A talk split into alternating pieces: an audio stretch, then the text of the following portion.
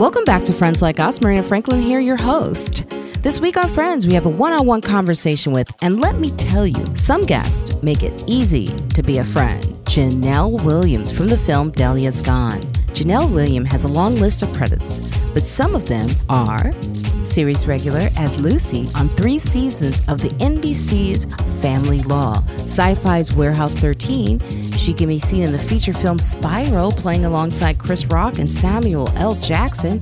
You can see Genelle soon as a lead in the upcoming Lifetime's Christmas on Mistletoe Lake. And on this episode, we talk about her recent film that's out right now, Delia's Gone, as she plays Delia alongside Marisa Tomei and, yes, Stephan James.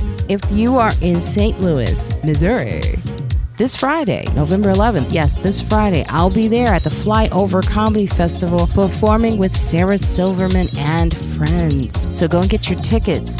Also, the following week, I'll be in Milwaukee doing a speech, a presentation, half funny, half serious. It's going to be great in Milwaukee, Wisconsin. Just go to my website, marinafranklin.com, to get those tickets. You could also go into the link tree that is in my bio on my Instagram handle, which is Marina Y. Franklin. I want to thank all of our listeners are friends like us. Because of you, we make some pretty impressive lists. You can hear us on Google Podcasts Now, Stitcher, Spotify, iHeartRadio, and Apple Podcasts. Review and rate us on Apple Podcasts podcast, subscribe. Make sure you turn on the auto download function for friends like us for Apple Podcasts. You can email us at friendslikeUspodcast at gmail. Instagram is Friends Like Us Podcast, and Twitter is Friends Like Us 10. Ooh, let's see how long we last on Twitter. Become more than a friend. Leave us a tip or a donation by going to our Patreon page. Go to Patreon backslash Friends Like Us. Special shout out to our Patreon friends. It's because of you we keep going. And now for our golden friends, you have the option to watch our recordings live backstage. You go to Patreon backslash friends like us and become a golden friend. Merch is available. We have t-shirts, hoodies. Come on, folks, it's hoodie seasons. Coffee mugs, face masks, and tank tops. They're all available. Just go to my website, marinafranklin.com. Weekly on my YouTube channel, I go live with my assistant Evelyn Frick, my wacky friend Dave Juskow, and we give updates to the show. We shout out fans who leave reviews. We have surprise guest friends for the podcast stop by, and sometimes we offer free stuff like tickets to comedy shows. With friends like us, it'll help help you feel not so alone because more content is on the way. Tell a friend you know to check us out. Stay safe. Wash those dirty little hands. Wear a mask still if you want to. Get vaccinated. Booster up. And Black Lives Matter. Today, I have a one on one conversation, no pressure, with Genelle Williams. Oh my God. And Genelle is a, I want to say, like, you have to, if you're not paying attention to this young lady's career, you may be missing out on who is going to be our next rising. She is a star. You are a celebrity. My God, I see all of the people you've worked with. I was able to do a little research, even though, like I said, I was at an Indian wedding for like two days. Did, have you ever been to an Indian wedding? I, I have not. I have friends who have been to Indian weddings. I have friends who, you know, who have friends who married and into the families, et cetera. And yet, two days, some of them are gone for like a week. Um, it's a lot. I have never experienced it. Uh, I'm a little jealous though that you went because they do look like a lot of fun. But Genelle, I've done even though I was at that wedding, I was able to do some research. I, I that means I go on your Instagram page and I I'm like kind of like, like stalker oh, for a moment. But I saw oh. you. You were in a gown. You had your own ball. Like, but you didn't put like anything else. I noticed on Instagram, people nowadays they put these long paragraphs of what they're experiencing, and you said nothing except for I had a ball. Yeah, that, sounds accurate. See, I'm social media and I have a very strange relationship. And I just recently opened my page about two weeks ago, actually. Um, I was getting a little tired of networks, you know, asking the question and are you going to open it? And can you make another one? Um, and I kind of sat there one day and went, I'm not going to make another one because I know there's people in my request list that have been sitting there for X amount of time. Um, and I don't have the patience to redirect people or anything of the sort. So I deleted all my family pictures, my kids, and that sort of thing. Because again, I'm weird with the internet in general. Um, so yeah, I, that was actually. I don't know if you've ever watched the show Bridgerton. Um, it's like a nice little guilty pleasure Shonda Rhimes has on Netflix. it's, it's a it's a fun, cute little show. So what they what they've done is in multiple cities across North America, they have brought the Bridgerton experience to cities. So you go, you drink, they have like a ball, and it like you feel like you've stepped back in time essentially. Um, I wanted a dress that was very similar to the era, which I didn't exactly get, but it was still a ball gown and it was a lot of fun. And if you're a fan of the show, it's something that you would like because you genuinely feel like you are at a ball. And Bridgerton, it's it's great. I love that show. I can't wait for season three. I'm such a sucker. It's like a you know, I don't know. It's like a. I have to admit, I have. I have not watched Bridgerton because I'm single and I don't want to get. I mean, you know, I have a vibrator, but. know, but then you might like it even more. Actually, that might make you like it even more because a lot of my single friends love it more. I think maybe just because, yes, of course, they have the whole relationship stuff, but there's just it's a nice modern twist on you know the Renaissance era. It's it's it's actually fun. It's a lot of fun. I think you would. I think you would like it. Plus, a lot of single women and married women ended up falling in love with um oh what is the lead actor oh the actor season uh Regé-Jean uh, I don't know his name. name. Yes, but, but he's hot. Just, yeah, so you should watch it just for that. I mean, it's, it's eye candy too. you looked gorgeous. Thank you, thank you. I, I had fun. I had a lot of fun. I was thinking, I was like, she would do well, and you know, because for the Indian wedding, mm-hmm. I had to. I did not wear a sari, which I was like not to be uh, joking, but I was sorry that I didn't wear a sari because I was it was beautiful to wear. Yes. You like I was looking at all of the gowns and the saris and the women were wearing, and mm-hmm. I was like, mm-hmm. oh, I did this wrong. Like I, and then I kept telling my friend Suba, Suba Girl, who everyone who's listening, she's been on the show several times. This was her wedding, and I said I've always wanted to go to an Indian wedding, and um, so she kind of was forced to invite me. But I, I, I adore her, and um, I just was struck by how beautiful the movement was and how the women were you know, dancing in the gowns. Like I had on the first day was called uh, Sag. I think it, I'm going to say it wrong. Sagit or Sagit. Mm-hmm. It's the first day before the wedding where they have games and everyone does a dance. We had to learn a dance and I had pants on. Like I look good. Really? But... Oh, so, so can I ask you what what was the reasoning behind why you you chose not to wear a sari? Was there anything, or you just didn't? it didn't cross your mind. There was actually. It was also. I mean, I will say it was part. I didn't have time. I was so busy doing other things mm-hmm. that I just didn't have time. I don't like wearing dresses. I'm not a okay. dress person. Okay. And then also, I felt like I'm not. It, it, felt like a form of appropriation on a level like. Mm I'm not this culture. Why am I doing it? And since we've been so, I, I just didn't feel like it was my thing to do to just right. do that. And we were doing a friend dance. So I thought, well, I'm her, her black friend who wears pants. Hmm. And by the way, I'm homosexual, whatever, or hetero, whatever. I, I guess I'm a cis. I don't know what I'm called anymore. But you are you. I am me, and I just yeah. wanted to be comfortable. Mm-hmm. And um, also, I put on a lot of weight from the pandemic, so I didn't know I was a lot of stuff going on with me. And then I actually did look okay. You know, I loved the outfit I chose, and I kept leaning in it to Sue and said, "I just didn't want to appropriate," and she kept laughing. I think it's cool. I, I get I get the appropriation part though, because I I would completely be one of those people that would have asked about ten people if it's okay that I wear one because I would have wanted to wear one. I'm like I'm going to an Indian wedding. I I have to, but for sure, I definitely probably would have ran it by somebody before I showed up, and people are looking at like, you know, what's wrong with this woman showing up? And yeah, I get it. I understand. So the dance and the pants was that not was that not a good thing? That sounded like it was something that didn't, you know, work out well, or did it? Well, as I, you know, it's funny. as I looked at the dance, mm-hmm.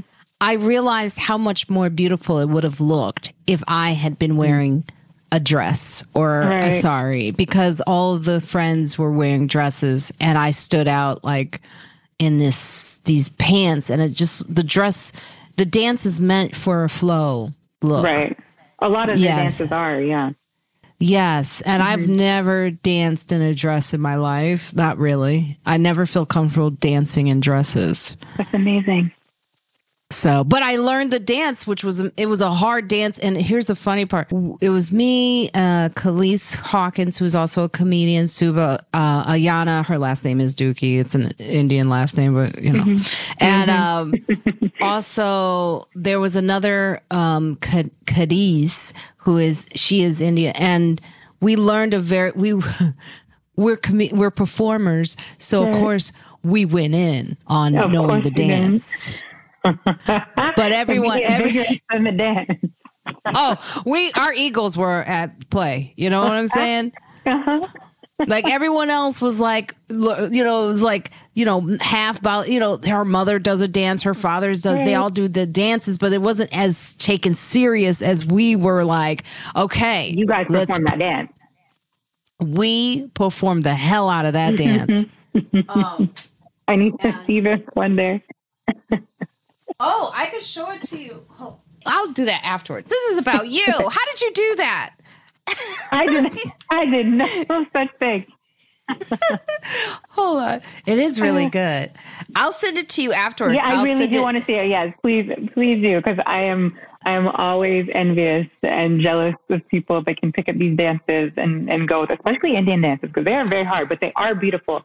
All those Bollywood movies, I'm always just like my mouth is open every time I watch them incredible. I and i i was one of those in high school like i couldn't get on cheerleading or prom i mean not mm. prom but pom pom because i couldn't get the steps. So for it's me it was like deep rooted that i got it. I was like i can do the one two. Oh, they had no idea. so much. You never know how much is going on with people at your at their wedding right? It's always about oh. everyone else. Mm-hmm. Except so, for the bride. But enough about me. Okay, you, Genelle, okay. let's see this see here. Now, I'm going to read your bio. Let's see if it's oh, it's no. current because sometimes my assistants, they do a good job, but I just want to make sure. You're playing Lucy on three seasons of NBC series Family Law? Uh, yeah, it's actually a global series in Canada and the CW in the States. But yes, we just finished our, our third season. Yeah. And you grew up in Canada? Born and raised. Um, a lot of my family is American. Uh, I've spent my summers in New York up until the age of about 10, um, and then would just uh, visited frequently. And now a lot of them actually moved to Florida. One aunt went, and then the next one, and the next one, and then they just all sort of left. They couldn't do the cold anymore. New York City is probably one of my favorite cities in America. But no, yeah, I am. Um, was born in Canada. Um, my dad came here from Jamaica, and that was it. Everybody else went everywhere else, and we stayed here. Yeah. So th- this is interesting to me because you're doing a movie based on the racial tension, really in America. Mm-hmm. Um, I had a lot of friends who were I have a friend, Bonnie McFarlane. She's a comedian who grew up in Canada. She's white, and she's mm-hmm. just like, I don't understand a lot of what's going on in America. Like, this is just weird. Race. Whenever anyone talks about racial, now she is white, so uh, mm-hmm. of course there's an extra yeah, layer. Of, my face. Uh, mm-hmm yeah of like turning a blind eye but then in canada is is there tension like this in canada? Did, did you sense any of that growing up? No yeah no there there 100% is. I i would say just like anything you know when it comes to america compared to canada on any scale really it's larger in in america. There's way more people in america than there is canada. Um yes canada is technically more multicultural etc but to say that there is no tension or it doesn't exist is the furthest thing from the truth. Um, you know, I I grew up predominantly with my black family. You know, when I was younger, it was kind of my my poor mother is a white woman, and the poor thing had to deal with me not understanding why you know she was white. As far as I was concerned, I was black. Dad was black. My aunt, everyone was black. Um, my friends. That's just how it sort of went. And you definitely see it. Uh, I mean, there there'd be times I was a kid. I was in you know grade seven, grade six, walking with a bunch of my friends, and you'd have police officers pull over and be like, "Ma'am, are you okay?" I'm like, "What?" Obviously, I'm okay. But there's it. It exists. It's just that unfortunately, obviously, if you are not from said community, it's easier to say that you know you don't see it as much or be confused when you you hear about it because you go what? I have never experienced it. how could it possibly be true? Um, that goes for a lot of things. But yes no canada definitely definitely does uh, experience it just on a different scale i guess from america. So that's interesting. They asked you if you were okay. Yeah yeah. The first time that ever happened i will i will never ever forget it. It happens frequently. Um, but yeah so your friends were black, dark skinned.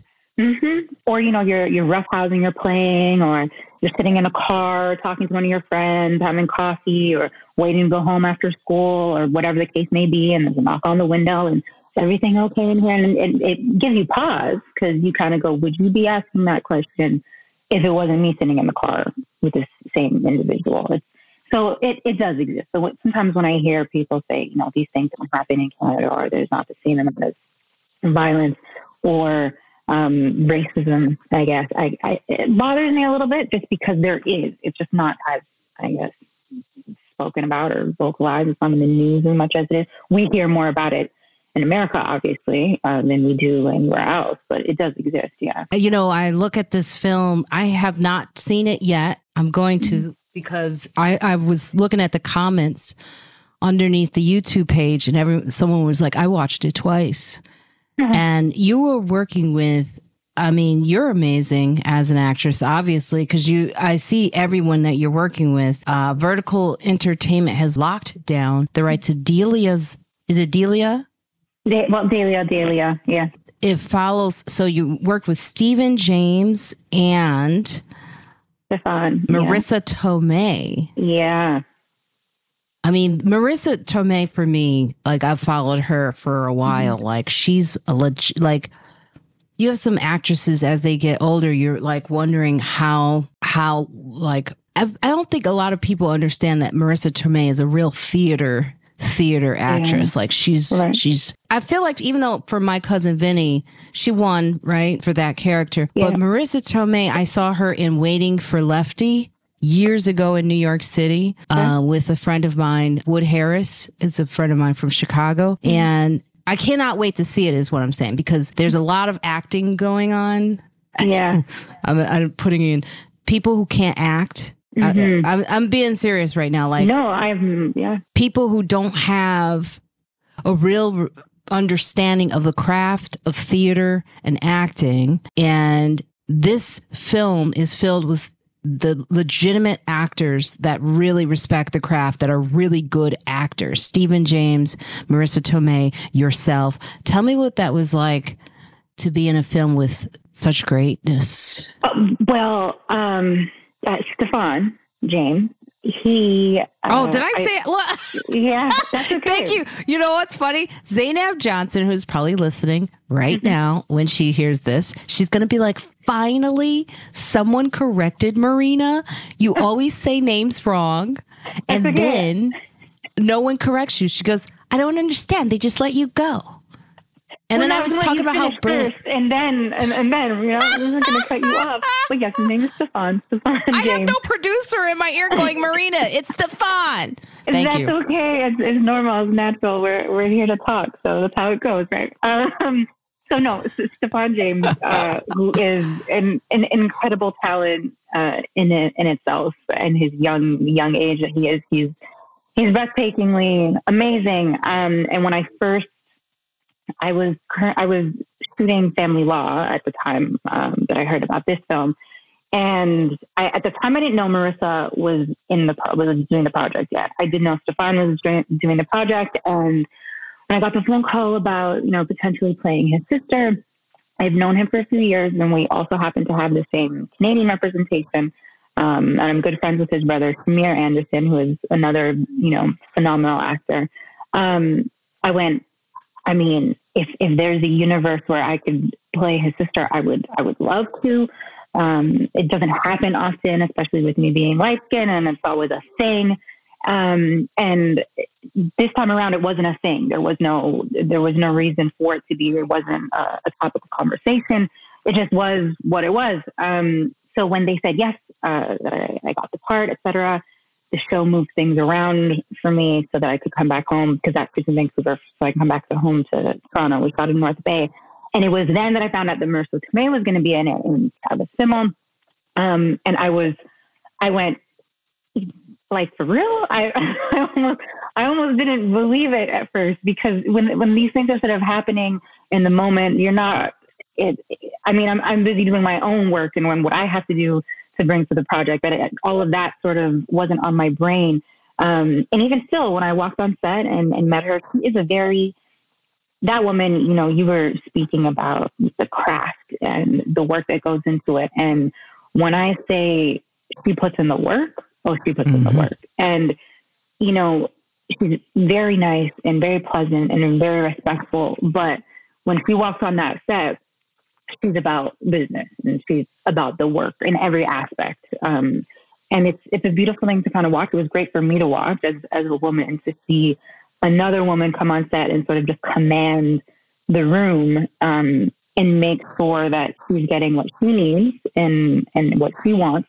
Um, it, it, was just it was just very beautiful to see. It was nice to see her and Stephan work at the same time because I mean I only have I have a lot of scenes with Marisa, um, but there were a lot of days where I would be there and I would get to watch them sort of just work, and it was a beautiful thing. I think a lot of times as actors, it's it's very very beneficial to just watch. Sometimes. Um, I, I don't think people understand how important it is to kind of just sit back and just watch excellence happen. Um, but yeah, it was she's she's incredible. She really truly is and beautiful. Oh my god! I I, I hope I I look that great because I was just what you're floored. gorgeous. You know, you know, you know. Oh come on, you look better than her. No, oh, no. I'm joking. I'm joking. She's very beautiful, but yeah, very very talented. I was very excited uh, just to have my name attached to something that had her name attached to it. It was it was a fun time. Well, it, I saw the clip and I saw your work and I get it. I saw it's very, I'm always like in awe of watching actors who can bring so much emotion to a scene without being too big. And mm-hmm. it was very like um as a comic i'm always like when i do like dramatic scenes or no i don't get a lot of dramatic scenes. What am i saying? Um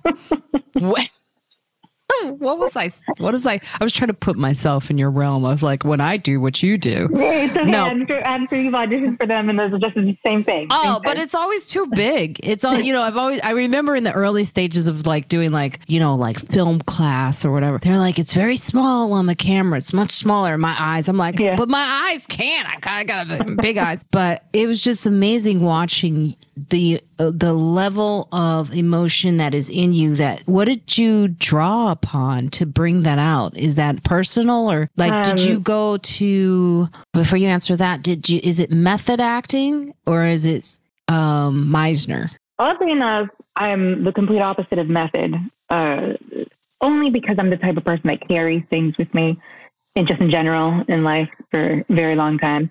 Um, and it would be very, very, very hard for me uh, to just carry anything heavy or deep because I legit would, you know, I have a family and I just, I, I can, I, I'm, I'm one of those people that, you know, they call cut and I'm, I'm instantly laughing or joking or doing something. And if that means I have to walk away to do so to respect whoever it is that I'm working with, um, that is what I will do. But it really is the only thing that kind of helps me is I need to break out of character. It is, a, I would say, yeah, that's sort of a, a personal thing of what I would draw on, I guess. But I will say that, uh, and it might sound a little cliche, and there's a lot of people that might, you know, not agree with me. But I will say that when you're working with great actors um, and great writing, it does come a lot easier. Um, yes, you have to put in a lot of work and etc. But it, it's not as taxing, I guess, um, as some people might think, or you know, it's it's it's not as hard because the second you're walking on set and you're with someone like Stephan, who, you know, uh, it it was brilliant to watch him transform, and and again because I do know him as an individual, and to literally see him transform when he would walk on that set was just just a whole experience. I can't put to words. Um, what that's like to see. So it makes it easier. It makes it easier when when the words are there. Um, and you know you are that character it kind of just it happens and you know you're talking about being big when when you're theatrically trained it's very mm-hmm. hard it's a very it's a, it's, it's a different realm really really because it is true everything on camera is, is, is that much smaller it really doesn't really doesn't take much um, to get your emotion across so that's why sometimes yeah things you, you, you know you're watching something and you're like oh yeah there okay I, I get it. Yeah. And you can see it. You see every little, every little thought. Um, you know, your eyes tell everything. There, there's no lying when it comes when it comes to film and TV. It's impossible. You see every little thing. It's hard. Um, and I also don't. There was a time you speak about Meisner. There was time growing up where you know you you would read books and um, there would be these things of, you know, think about something really sad or think about, you know, some type of trauma that's happened in your life. And again, for me, that doesn't work either because I dwell on things. And if I start thinking about something that was traumatic for me and I and I draw on that for a scene, it's going to be really hard. And, and if anything, I'm going to lose myself and I am no longer the character. I'm just me lost in whatever memory it is that I have. So it works for some people, other people, I guess, you know, everybody has their own methods, I guess. Get it? Method. you know, it's so it's so funny because I I'm so torn. Like I oftentimes like I know like what to use if I need to cry right away. I'm not like I don't I am terrified if I ever have a scene where I have to cry on cue because like what you're saying is true. It's like in mm-hmm. life for me, I think mm-hmm. I block out a lot of things in right. order to not feel, you know, and I feel like this is a time where a lot of people have done that in order to just you know, move day to day. I mean, this movie is about mental illness, yeah, and it's a pretty heavy topic, and it's it's important. They invited audiences to join activists, advocates, and organizers to reimagine public safety as a system of care, healing, and prevention. Can you take us through what the movie is about? It's about Lewis, uh, Stephan Granger's character. Uh, when he was younger, he, he had an accident, um, and he is now an adult who has mental disabilities. I think people mistake it for autism, etc. But he, he clearly is different um, and is incapable of certain things, as we can say.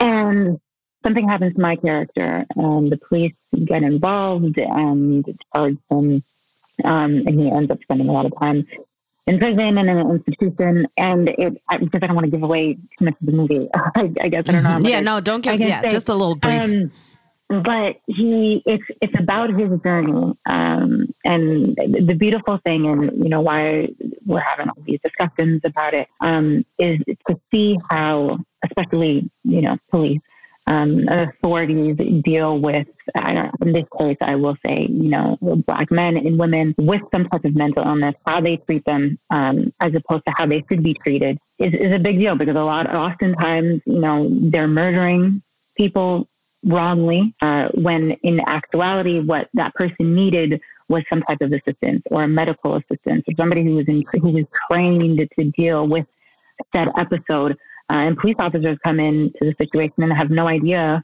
how to deal with it, have no idea how to handle it.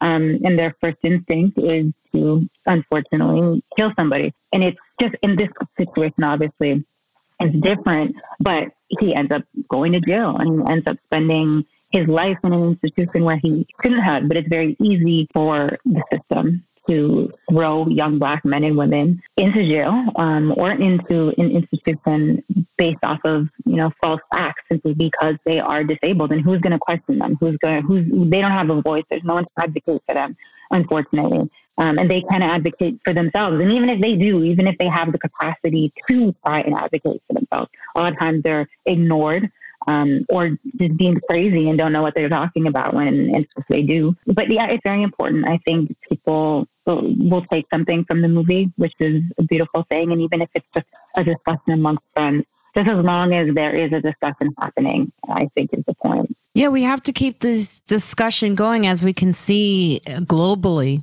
Well, mm-hmm. definitely, you know, after the pandemic, it's and George Floyd's, you know, murder, we have to take mental illness that seriously. Not that I'm not talking about George Floyd, but we have to yeah. talk about like the treatment, the way police treat black individuals, Black lives yeah. on the streets. I mean, in New York City right now, you, I don't know if you can hear that police siren going by, but in New York City, even last night I was watching, there's a news channel here called New York One Spectrum News. And there was a, um, I'm going to forget his name, but he's one of our activist leaders who's talking about the homeless situation or unhoused situation in New York City and where they are putting them the individuals and why is it uh, we have a you know voting is taking place and Republicans are really making people think, oh, it's because of Democrats' soft policies that we have all of this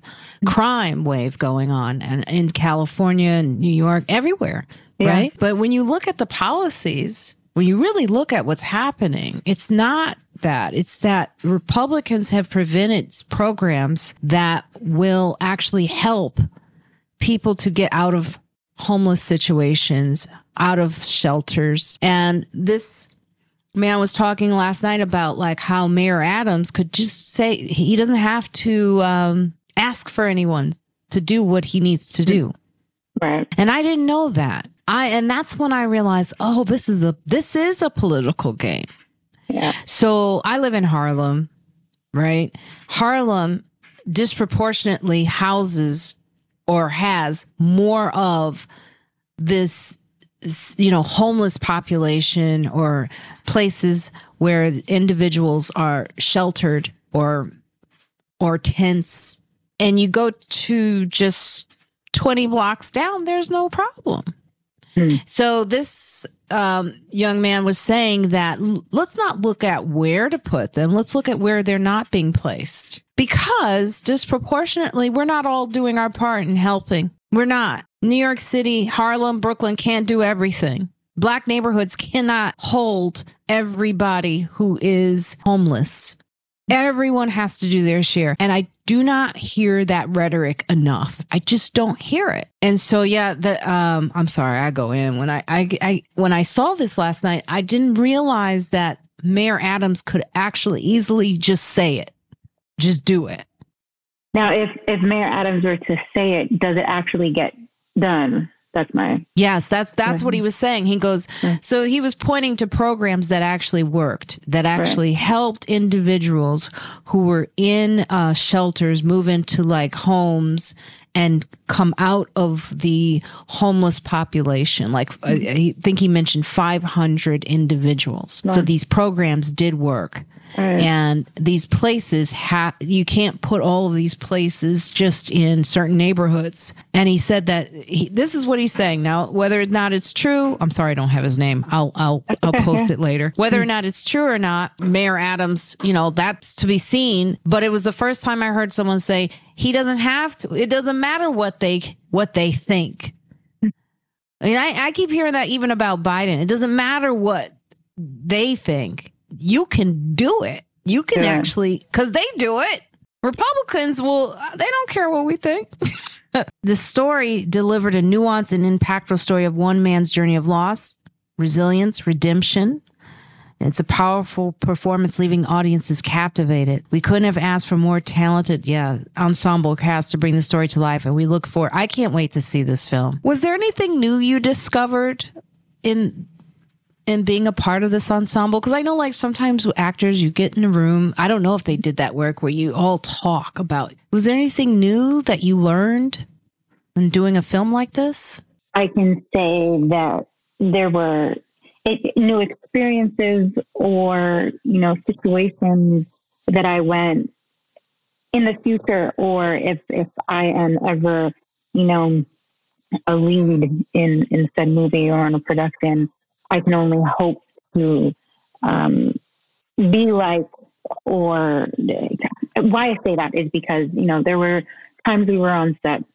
Um, and again, more of just kind of a respect for, for yourself and for, for other actors. But I remember there was a scene that involved a weapon. And like, unfortunately, one was a couple, a couple years ago now, um, on the film set of that movie, Rust with uh, Baldwin. Alex Baldwin. Oh yes, yes, Alec Baldwin. Yeah, yeah. and Unfortunately, um, ended in someone's life being lost, but something similarly, uh, not something I don't have my words being misconstrued, but there there were weapons on set um, and that, that, had to be drawn and, and pointed, etc. And I remember Stephan being very commanding and very in charge and just making his voice known for how things should be handled or how when or how he would feel unsafe um, and what needed to be done it within the realm of acting. You know, we can we can still act and we can still perform our craft without putting other people in danger. And it, it happens so often, and sometimes you know we we get lost in our performance that we're not realizing that we shouldn't have guns pointed at each other.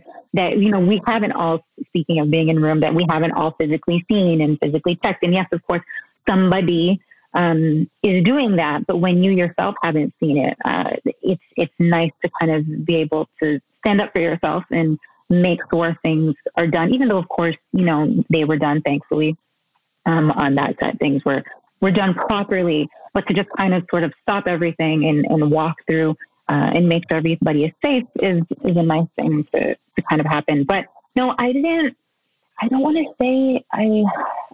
I mean, yeah, no, nothing new. Just more of another heightened level of respect for for great talent and the work that um, they each put in. Uh, and kind of watching, I kind of just again sat back some days. Uh, there was one day where I spent the majority of my day on the floor, on a cold floor, not saying much. So I got to kind of hear and, and see everything, and it was again beautiful to to watch and, and see everybody at work and everybody at play. And um, see some people that you know take their character with them 24 7 and you kind of keep you know an arm's length and some that are completely out of it. Um, others who, who love to teach. Paul walter hauser who, who's in the movie um, you know he's a hilarious hilarious individual. And yes. in this movie um, he's playing more of a serious role yes there are moments of you know, humor, but that's not that's not his character necessarily. But there are often times we were in the van and he he genuinely loves what he does and he, he loves to pick your brain and he loves to share experiences and, and books that he's reading and um it's it's it's wonderful, I guess, because not all actors do that. And he was reading, um, what is that book? Uh, White Fragility, White. Uh, it was a very popular book um, that a lot of people were reading during, like you were saying, during the pandemic and after um, George Floyd's murder. Uh, and it was just nice to kind of hear him want to open up the conversation and, and talk and just want to know. You know, he was just eager to learn things, and it, it was it was really really really nice. Not everybody gives a shit, to, to be honest, whether they're working on a film or not. They just don't care. Um, and you know, he's he's an individual that that cares a lot. Yeah. That's awesome. Yeah. You know, you you hope that actors do do the work and then do the work, right? You know, yeah, it's like you, exactly. I, I think I think a lot of us are starting to see some of our white friends tap out of the struggle where they were mm-hmm. there during the George Floyd moment and now you see them. I mean, I used to always say this.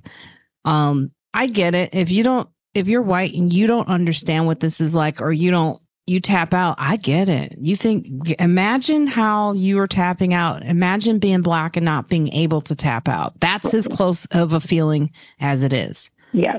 You know, because uh, we don't get we don't get the opportunity to say, no. "I'm done. That's good."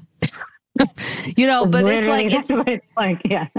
Yeah, it's like you don't have that moment where you can just choose to. I mean, I will say, like, in reading, like I put this article in about what happened in Rochester because it's kind of similar. Yeah. Um, it is actually it's Rochester, similar, yeah. except for the the yeah the result mm-hmm. was not you know ended in death. Rochester mm-hmm. to pay twelve million to family of a man killed by the police family of Daniel Prude, a black man whose 2020 death after being restrained by Rochester, New York police officers roiled a nation already reeling from other police involved killings.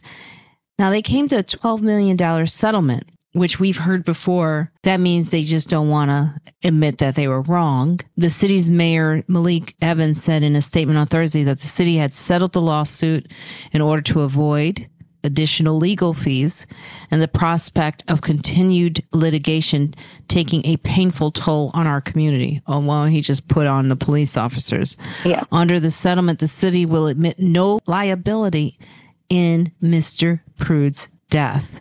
He was mm-hmm. he was Mr. Prude was 41. He had been visiting Rochester and in March of 2020 when he ran out of his brother's home in an apparently erratic state, his brother called 911 prompting a police response, and the police apprehended Mr. Prude unarmed, naked, on a freezing cold night and shouted that he was infected with coronavirus. The police handcuffed him before he began spitting at officers who then placed a hood on his head. When he tried to rise, officers pinned Mr. Prude's face down as one pushed his face to the pavement. As video of the footage of the incident showed, he was held down for two minutes and had to be resuscitated a week later, he died. This was the settlement but let me just say this um, Letitia James, and I don't know wherein this comes after they've done a settlement settlement. Letitia James announced an investigation into the death, which even as authorities in Rochester, including the mayor at the time and the police said they too were investigating. Hmm. Seven officers involved were quickly suspended. I love Letitia James. Ooh, she she's going to make sure she tries to get it done. I think I read somebody was fired as well. I, I know they were they were put on um, they were suspended, and somebody high up was fired, I believe, as well in that case.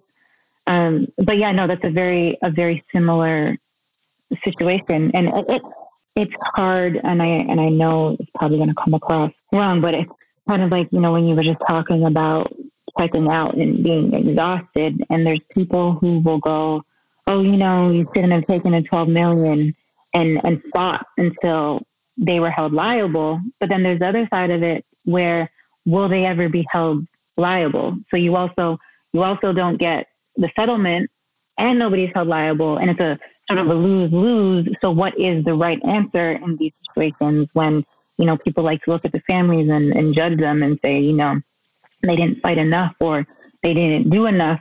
Um, I mean, that was two years ago. And this settlement is just happening now. And they're still, they're still saying that the city is not liable. you know, I don't, I don't think accountability will ever be had at the time in these situations by those that need to be held accountable anyway. Um, and to think that the brother called because he was worried and he stated that it was a mental health crisis um, and that he was having a crisis and this is still how it it, it ended up happening. I think they're also what um, it's called Daniel's. I don't know if that was in the same article, but there was an article I read where they are passing. They want to pass a law called. I'm going to tell you right now. Daniel's law, exactly. Um, one of the lawyers um, encouraged state lawmakers to pass a bill known as Daniel's Law, legislation that would provide for trained mental health professionals rather than police officers respond to mental health crises like this one. I mean, you could only hope whether that will ever happen. Obviously, I mean, is said to be seen, but it, seems logical when you. I mean, why? It why seems isn't so that, logical? Seems so. I don't. I don't. I don't. It, it goes right over my head. You know, we talk about things being political and money, etc. Um, how is that not already a division? You have a million separate divisions within you know, the policing community, how is there not one that is just automatically for mental health crises? It just, I, it's mind boggling to me. I don't even, I can't wrap my head around it, to be honest with you. And this is what they said when they said defund the police, which became so unpopular, but it was accurate. It was about more of taking money from them and putting it into programs like this one that you're right. talking about. I mean. I think even the police could benefit from having conversations with experts who know how to deal with mental. The police don't want to deal with that. Right. They, they don't, don't they don't know how to deal with that. No. So they why wouldn't they want a division that knows how to come out and help them. Why wouldn't they want to fund a program like that? I mean, you right. know, I in Harlem right now, you know, I, I got I've gotten somewhat more involved by just being here during the pandemic and not leaving and seeing mm-hmm. how crazy it got and how you know right now New York is you know you hear about stabbings almost every day now. People being tossed onto the subway plat on the tracks. Mental illness is real. And I think Mayor Adams said you got to put more officers and more cameras. And that just falls on deaf ears to me. I mean, that's just there was cameras in this under- situation. so the cameras, they just show you the aftermath. They're not preventing anything, really and truly. Yeah, the cameras we have seen mm-hmm. that the cameras can show you exactly what's happening, and people will yeah. still tell yeah. you what they believe happened. Exactly. You're absolutely right. And it's like, and then are, if the cameras are on, I mean, in the subways in New York, sometimes the cameras aren't on. so, and I don't see, and I remember there was a time when they said they were sending out meant I I would go to what was called the block associate block uh block A block B which you talk to your precinct about what's going on in your neighborhood. You have these right. dialogues going on. It's really with two officers, and I don't know who they are, but they they well they tell you who they are, but I don't know how much it really gets done because as I was listening to them, then they were talking about these mental health experts who go out into the street. I'm like, what, what do they have like color coats?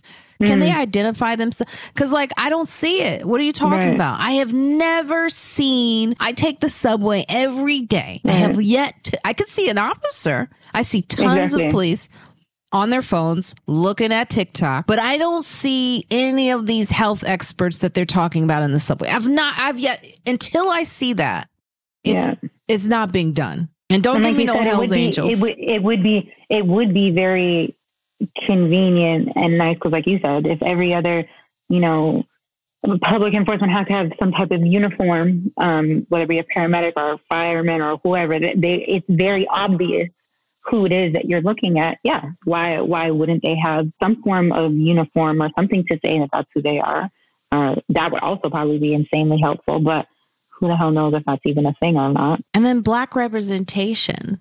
Mm-hmm. Like at the, see, I so I read another article about police reform that I realized I should have given to you as well. I'll send it to you after because it's a really okay, good one. Because I was like, oh my god, this would have been great, but then it was too late. But um, it's talking about police reform. It's called Cronkite News. Black representation at the top of police ranks is meager. About 8.5 of police chiefs in the United States are black or African American, according to Zippia, a jobs data site. In the article by Calvin Milner and Ben Porter, Elaine Brown, who's now 79, former leader of the Black Panther Party, said the goal was to educate. That's what we did back in the day and liberate.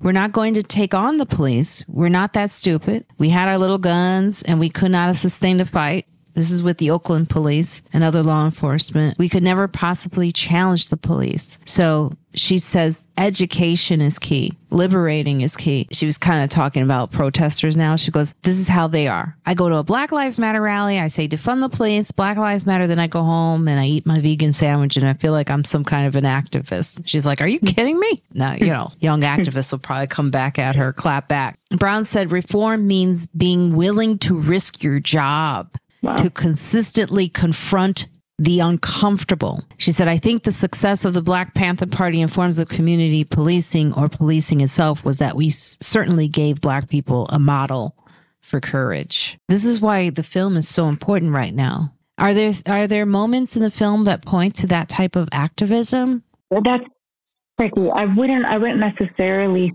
say point towards activism so much um, as as it's more Stephan, uh, Lewis's journey um, and what he has to deal with as far as being accused for something um, and, and, his state of mind and, and how he needs to sort of redeem himself. So, no, I, I wouldn't say that it points to activism as much as it can spark the conversation and give you a reason uh, to fight the fight more than anything, but not so much, you know, it's not spoken about in the film itself per se It's more of an example. Right. So it's really about getting into the mind of someone who has autism, right? He has autism. Well, he doesn't have autism. He had an injury when he was younger that it now has him. He, he does have a disability. It's very easy to mistake it for autism or something of okay. the sort. Um, but he does have a mental, he is incapable of certain things. Um, so yeah, it's not, it's not autism itself. But I mean, even, even that is also something why when we speak about education is one of those things where if you don't know, you know, there there are a lot of people that have a lot of mental illnesses and there's a giant umbrella of the different ones that exist um, and the different reasonings as to why somebody is the way that they are.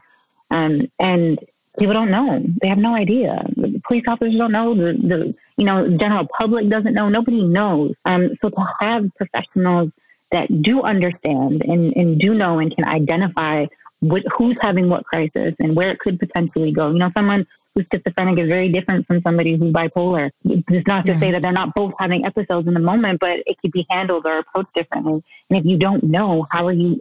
How can you handle something if you don't know? I, I mean, like you said, I mean, it could be said a million times over. Education is key, um, but unfortunately, there also needs to be money put into that. Um, for people to be educated and have educators educate the public and the police force and everybody else. Um, um, but yeah, no, he it's more of his journey than anything else. That's good because it'll give more. I mean, if you know, I think it could be used in class. It yeah. could be a movie that people watch and have empathy for Black mm-hmm. lives exactly. You know, I mean, there's yeah. just not enough empathy. I, I was, did you hear the story about Nancy Pelosi's husband? Yeah. I mean, that story is real life, but it's like, we have a serious issue going on right now where people, I don't know if anyone's noticing. it started with the Will Smith clap uh, mm-hmm. or slap, right? Mm-hmm.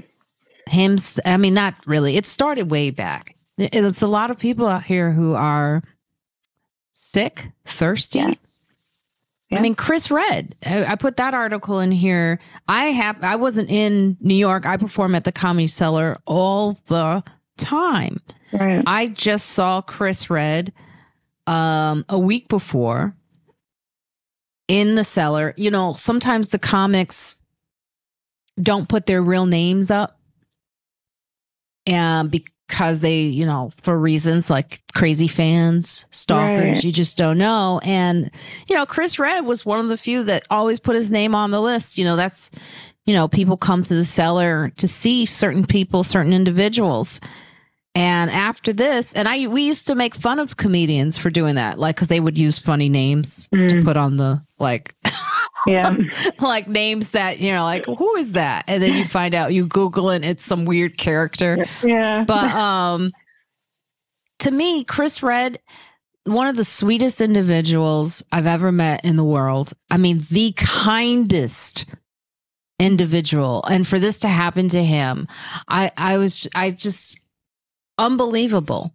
And the extent that they went to. Yeah like dressing up as a security officer I, I, think they also read. I think I also read that the what was it, the likelihood of finding the individual um, that did it. They may never know who it was, why they did it, how they did it. Um, at least that's somewhere that I read. I don't know. Did they find the guy that did they it? They have a picture of the guy. Oh, really? So then that's what you see. What I get for for not sorry, my cat. Um, yeah, no. The, one of the earlier articles I read, did, they hadn't found him, so they did get the guy. I just knew that he was in a. They didn't get him dressed up as a security guard. They yeah they they have video of him. Okay. So they don't have him, but they have video. But it's also like the stories, the way it came out. Like everyone, I I mean, I got all these calls about, well, he was wearing a, a gold chain. And then Chris Redd commented, he finally spoke out. He said, also, nobody snatched my chain, bro. Y'all will just write anything. Oh my God. he was like, no, but it's it's scary. And I have always said, you know, I'm one of those like Debbie Downer people. They've called me a black Karen several times, but yes, but I have always said like I'm always like, this is a recipe for disaster. The security on that on that street needs to be tougher. You know, you'd see I'd see individuals standing in the street on the where cars are driving. I, you know that street by the Blue Note. It's a very narrow street, and um, the lines outside the cellar are very long, very very long, and and sometimes because people are trying to get in, it can be very crowded. It could, it's in, it's like Mardi Gras, right? You know, and um, I, I've I've just been very iffy. I'm like, you know what? There's a lot going on right now. These there's a lot of people here targeting people in that area would seem like the thing to do. Yes, it would be easy. Uh, it would be easy to do. I'm trying to find my words carefully because I I, I don't want to be like the cellar should have done more. I don't want to say that. Of course not. But I mean, I, but then there's also the argument of what can be done in in that situation. Um, say the cellar did do more people will go to great lengths to do whatever it is that they want to do. Like this individual, um, he wasn't dressed as a normal person. He knew he probably couldn't get close to him if he was. Um, so he went to great lengths to make sure he got close to him. Um, so I mean, it's such a it's such a tough argument because again, if somebody wants something done, they're going to do it, and they're going to find their ways to do it. I mean, what what could they have done other than know that he wasn't a security guard, or that they hadn't hired him that night?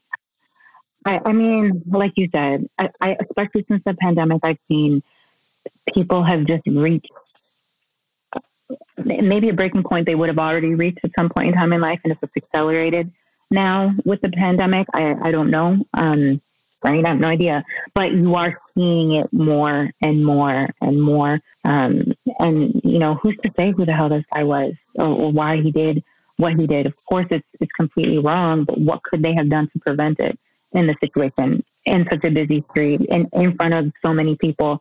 Um, it's just, it's a beautiful, it's, it's nice that he's okay. That's, you know, I don't take that from it. Thank he's, God. He's safe and he's okay. Yeah. But I think you bring up a great point when you talk about being on a film set I, I, I re, and people really taking their job seriously and mm-hmm. with safety, right? Yeah. Um, I, I feel like you have to do that for yourself as an entertainer and walking around in this world. Yeah. I mean, you see, like, I think a rapper just passed away to uh, I just saw the news this, morning. yeah, just this morning. Yeah. I, yeah, and um, it's real out here. You know, it's like you can't go, oh, I don't, you know, I have started to, and it's, you know, people will go, oh, Marina, you're just nervous, Nelly. You're just, no, it's like, you know what? Like businesses need to take this very, yeah. very seriously. And I mean, even if you sets. were a nervous Nelly, you have every reason to be. Um, at least that's what, what I think like you said, they do need to take things more serious on film sets and, and a lot of venues for that matter. I think, you know, as we get older and as society changes and social media becomes more a thing and whereabouts are very easily seen at any given time, um, being aware now isn't. A, I don't. I don't see it as a bad thing because I'm a very cautious individual. Maybe because I'm a worrier in general. You know, I don't. I don't necessarily like crowds. Um, I don't I don't like certain places because I just automatically don't feel safe for. I, I that's not, why I liked your Instagram post. That's all it is. I was like, I was like, this child is making sure you don't know where she was at. I'm just, I'm just, I'm, I'm again, I'm more, I'm more of a nervous person, cautious when it comes to certain things. Um, and that's only because you just never know what's going on in somebody's world and somebody's heart. And I'm a very, a lot of people in my life hate it. Um, but you know, I'm, I'm a very nice person and, and I'm going to be the type of person that's going to talk to everybody. And I'm going to give that guy something on the street and I'm going to sit there and talk and I'm going to, all these things that a lot of people, you know, say not to do because you never know who you're speaking to or there were all those stories of, you know, people pretending to be homeless and, you know, stabbing people and doing all kinds of all kinds of things. And, and it's such a fine line because it's hard because, you know, you just you want to help people and you you want to talk to people. And sometimes just having a conversation with somebody means the world to someone. Um, and then there's the other part where you're terrified. You're you're absolutely afraid because you you don't know what's going to happen or what this person's going to say or if they're going to take something out of context or man i don't know it's very easy to just stay in your house and not go anywhere i'll tell you that much very oh, easy to do yes yes, it is. It is. I, my sister comes to visit me. She was just here. She keeps coming, and I keep telling her it's dangerous here. Stop coming to New York. Stay where you are. uh, but um, like Okay, another mental illness. I hate to just go with mental illness. I know that's not necessarily the story. The story was more of someone with a disability. Mm-hmm. Um, but it's also about how we take care of our community. Yeah. And Kanye West, I mean, what? Uh, we, we can't we can't strap him down. I, I, guess that's illegal nowadays, right? Strapping someone down, but he needs someone needs to inject him with something. I mean, he needs to stop talking. Kanye West continues to attack George Floyd's family amid weekend full of hateful social media posts. Kanye West attempted to issue an apology to George Floyd's family on Friday via paparazzi, but quickly made himself the victim of the situation. The apology comes after he appeared on the Drinking Champs podcast and claimed that George Floyd died of a fentanyl overdose, when in reality he died of cardiac arrest as Minnesota police officer Derek Chauvin kneeled on his neck. We all know this. So what what are you saying? The comments are particularly insulting obviously to Floyd's family as well as all of us, the people around the world who protested police and and we saw it with our own eyes. West posted a photo of and this is the part. He posted a photo of Roxie Washington, the mother of Floyd's daughter and complained about the family suing him for 250 million. Additionally, West took to Instagram to respond to Endeavor CEO Ari Emanuel with an anti-Semitic rant in which he accused him of trying to destroy his life. He also used the post-lynching photo of Emmett Till, and I don't understand why he's allowed to do these posting. I let me tell you something. If I post a video of me dancing to music and the mm-hmm. music, and I, obviously I want to give credit where credit's due with music rights, but that can taken down in seconds. Yeah. If you so much as have on an outfit that somebody doesn't approve of, it can be taken down. Your whole your whole page can get deactivated for certain things. So why is Kanye? And this is what's uh, um, now. And Elon Musk is also getting into the thing of owning Twitter now. And they mm-hmm. said that there's been more N-word comments on Twitter than ever mm-hmm. since he's taken over. Yeah, because supposedly he uncensored the word. I mean, I'm not I'm not honored enough to to know, but supposedly he took. I guess the word was censored before. Um, so people similarly to to Instagram would just you know change the spelling around.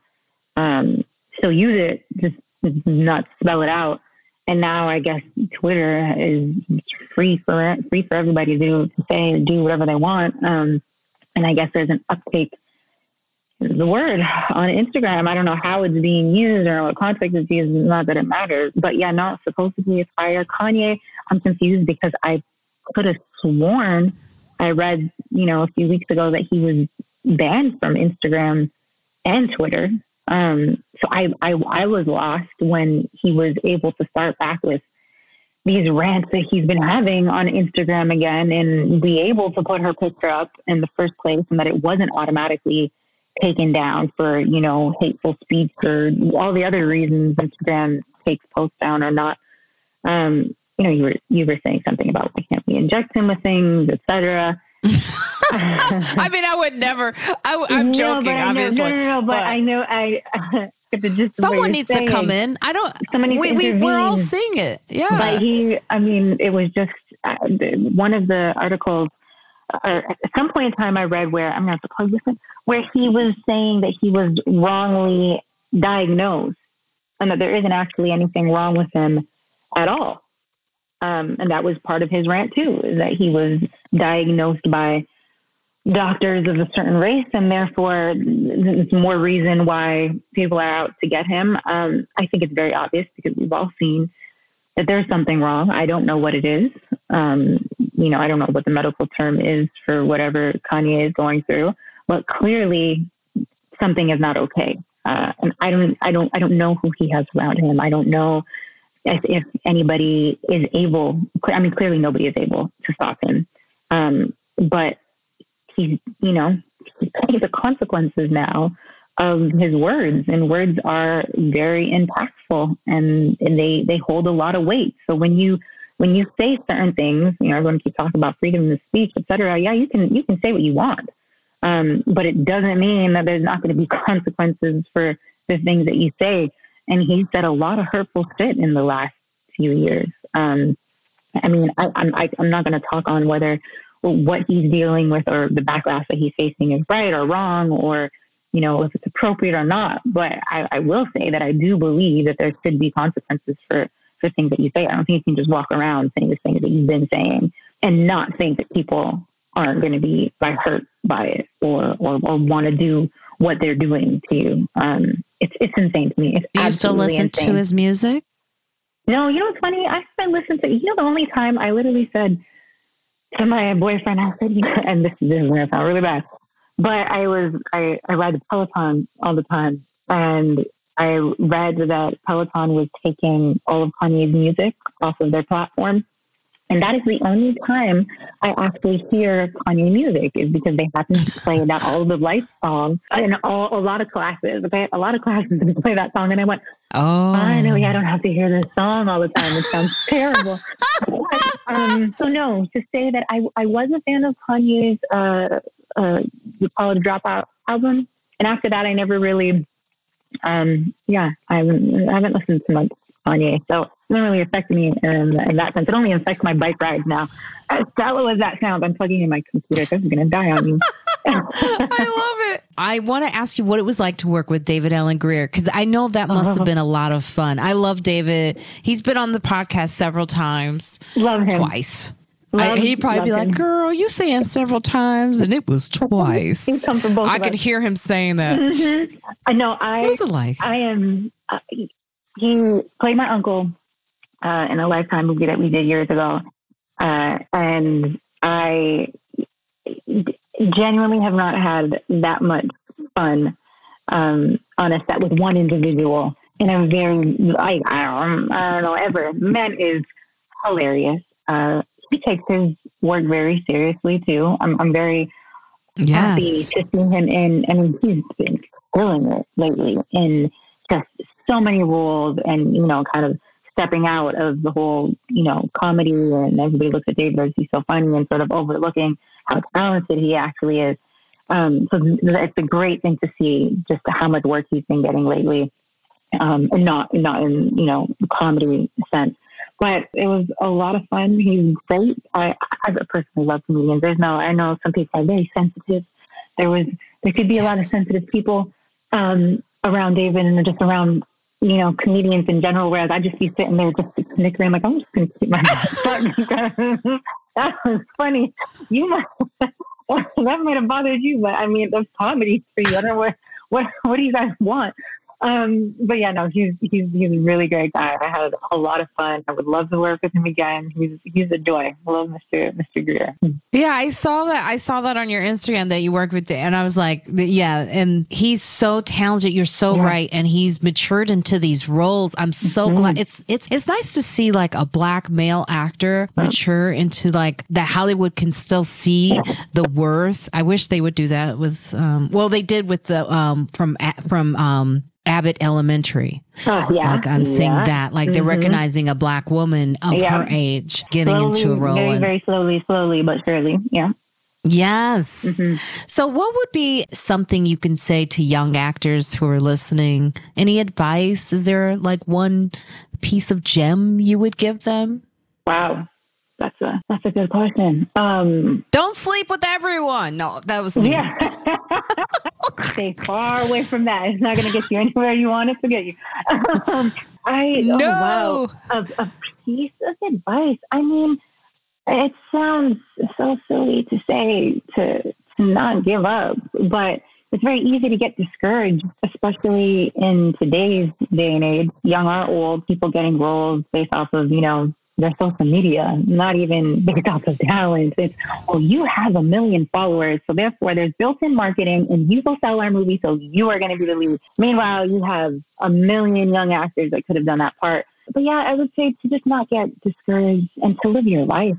You know, don't don't make this be your whole entire life. I think some of the best actors have lived a life um, and, and, and have something. You know, there's there's something there's something about them. There's something to be said. They have stories to tell. Um, it, it, just makes for better acting. I think uh, sometimes people just think okay, that's all I have to do. I just focus on this, and they don't live live your life. You know, experience life. I think you'll you'll find joy in what you do a lot more when you realize you didn't just focus on this and nothing else. This is so true. I have said that to comics before. I go, I have to live life in order to talk about it. I can't just tell jokes in a vacuum. It was a pleasure and an honor mm-hmm. to have you on Friends Like Us. I look forward to seeing your career just mm-hmm. blossom. Mm-hmm. It's already blossoming. You're in everything. And I cannot wait to watch. Let me get it right. The title, Marina Delia's gone. I cannot wait to watch Delia's gone because it is not gone. How can I watch the movie? Are there other streaming platforms that you I can, watch it on? Yeah, it's streaming on a bunch of platforms in America. Um, a quick search will will bring up all the the streaming services that have it. But yeah, you can you can stream it and you can watch it over and over again if you wanted to. Um, but yeah, definitely definitely let me know uh, how you like it. I'll look forward to that email. And have you ever, when you come back to New York, because you're not in New York right now, right? Yeah, no, I am in Toronto right now. Okay, so you come back. Look, you said Toronto, right? I was saying Toronto with a hard T, and everyone stopped me. Yeah, I'm going to say Toronto with it. I was like Toronto. I'm going to Toronto. I mean, there is a, there is a T there, so that's the English language for you. I always say this language of ours is just ridiculous. Um, but yeah, no, Toronto, no T. Tell them to stop with the glass buildings. The birds need to be able to fly oh, without, yeah, you know. Building can more you talk and to more, them? The more and more of them. Yeah. Funny, David. I don't like David glass. mentioned too. He didn't like all the glass. He's like, this city's ruining the the skyline. I hate all these glass buildings. yeah, there's a lot of them, and they're only building more. So I mean, I, I, they have to stop. Yeah, if stop. I was there, I would, I would, I would. What, what Call me a black Karen. I would have some people act, you know, we would have a conversation with the council or whoever representative about these glass buildings. Oh, they've done As it. I was, you know, they, they, what was one, one of the solutions was to just leave the lights on. What? uh-huh. I so I wasn't when I was in Toronto. I had a conversation. I get so upset uh, with the cab driver, a woman, about it, and I said, "What's up with all these glass buildings?" She goes, "Oh well, you know." This is what our design is. It's very popular, and mm-hmm. um, you know the birds keep going into the buildings. But you know what? Just evolve and go higher. I was like, that's true for white men too. Okay, let's let's say that just put that. Anyway, there's there's my little. But really has been an honor to have you on the well, show. I I wish me. you so much continued ex- success. Um, you. If you could, one more thing to close out. She's not really a social media, so if you don't want to be found, it's okay. But, I mean, but where can they go? I have I have Instagram um, at Nelly's Rose. Uh, I have Twitter uh, at Original, and, and, and that's it. You can tell my names were not, you know, prepared for anybody to be found and find me. So ignore them. But yes, that's where you can find me. With friends like us, you can feel safe discussing anything your heart desires without judgment. Yeah, that's that's you. how I feel. Oh my god, thank you. It's always been believe it or not, I was a theater teacher at one point. So I Ooh. always create safe spaces are very important. They're important. They are important. They really are. I agree. Thank you Thank so you, much. You're brilliant. Check us out.